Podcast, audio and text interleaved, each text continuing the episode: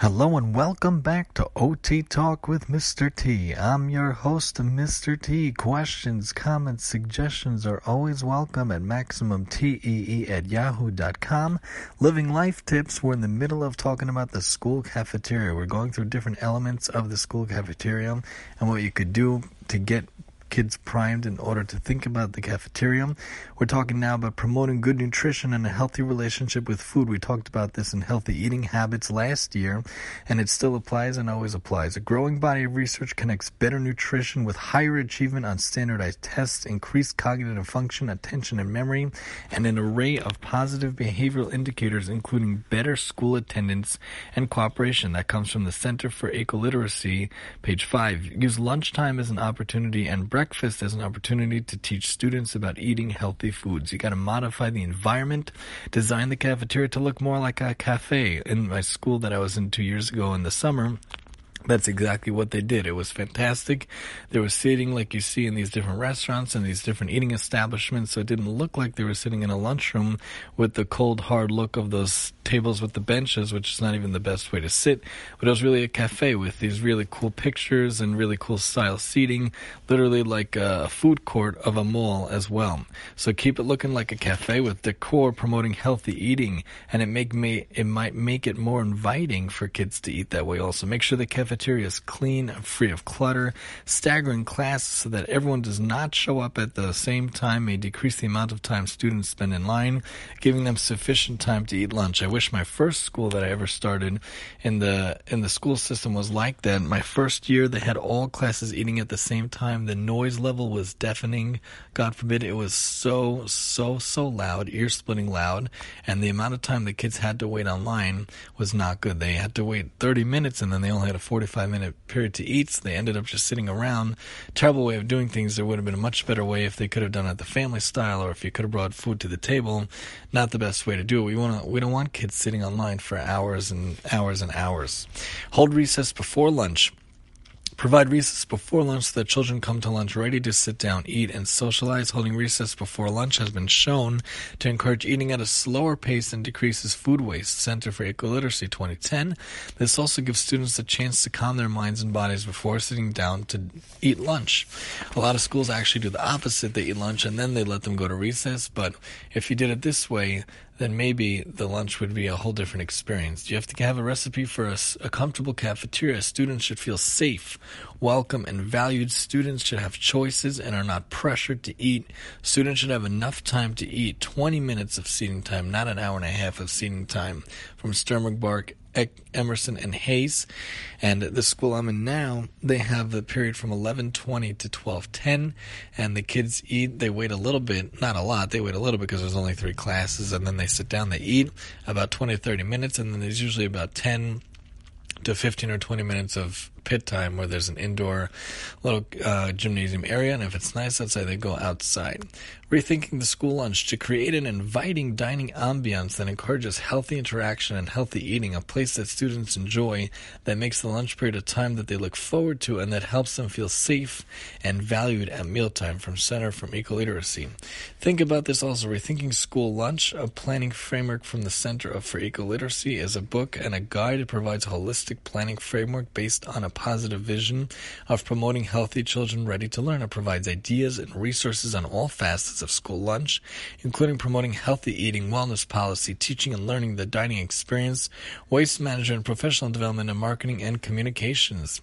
And that's ecoliteracy.org. You could check that out. There's also Food Play Productions, which is foodplay.com and it's a website that was developed by an Emmy award winning nutrition media company that tours the nation's schools, uses live theater interactive resources to help children adopt healthy eating and active lifestyles, provides free resources like how to build a healthy school environment from 2008, handout of 30 enjoyable ways to create a healthy school. There's also Montana's Comfortable Caf. Comfortable Cafeteria. The website provides ready to use resources and training materials, webinars, posters, videos, and handouts.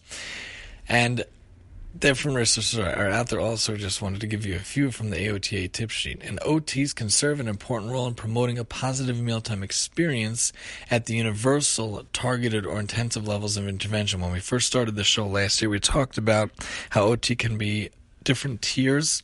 Really, we can help the whole class, and then you can help groups on at-risk kids that might need services, and then the most intensive is focusing on a couple of kids or whoever's on your caseload. But really, we should try to do universal approach and then target the at-risk kids, and then target the kids that really have the needs in the IEPs. At the universal level, the whole school approach focus on promoting a positive school cafeteria environment. You got to get everyone on board.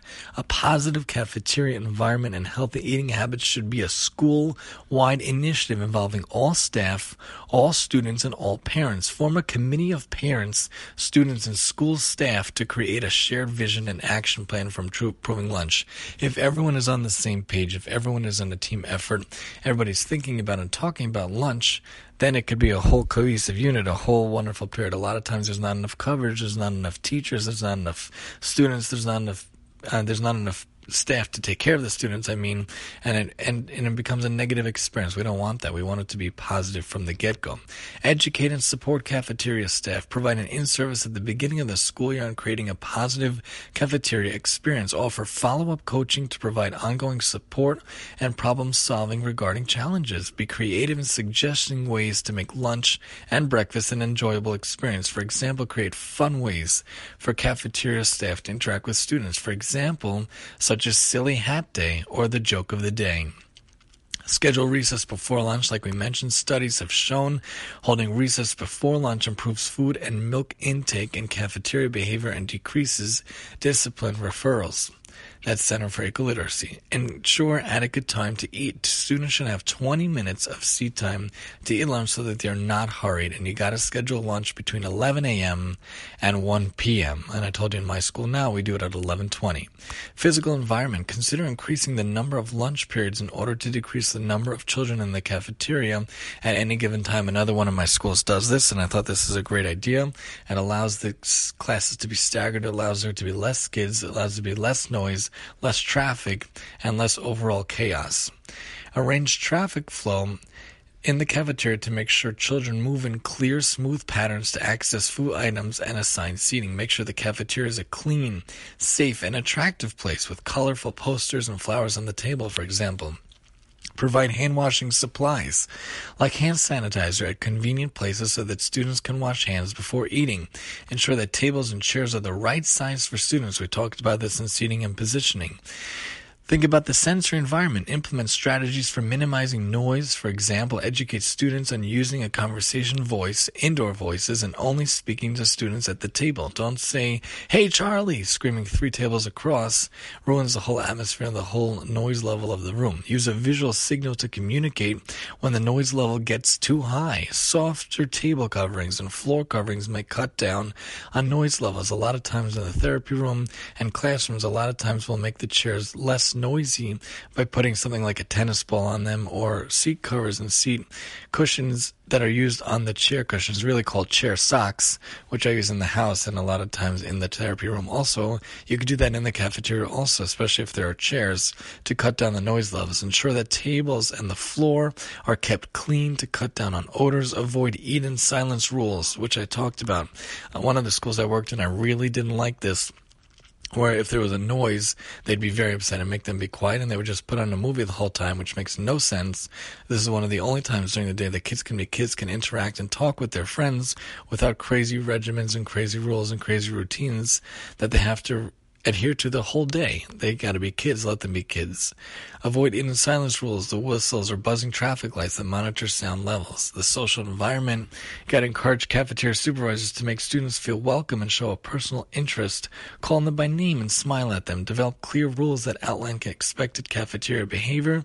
Teach these to the students during their first two weeks of school. The rules should be posted and reviewed regularly. Consider using roundtables to encourage conversations during meals round tables, not square rectangles.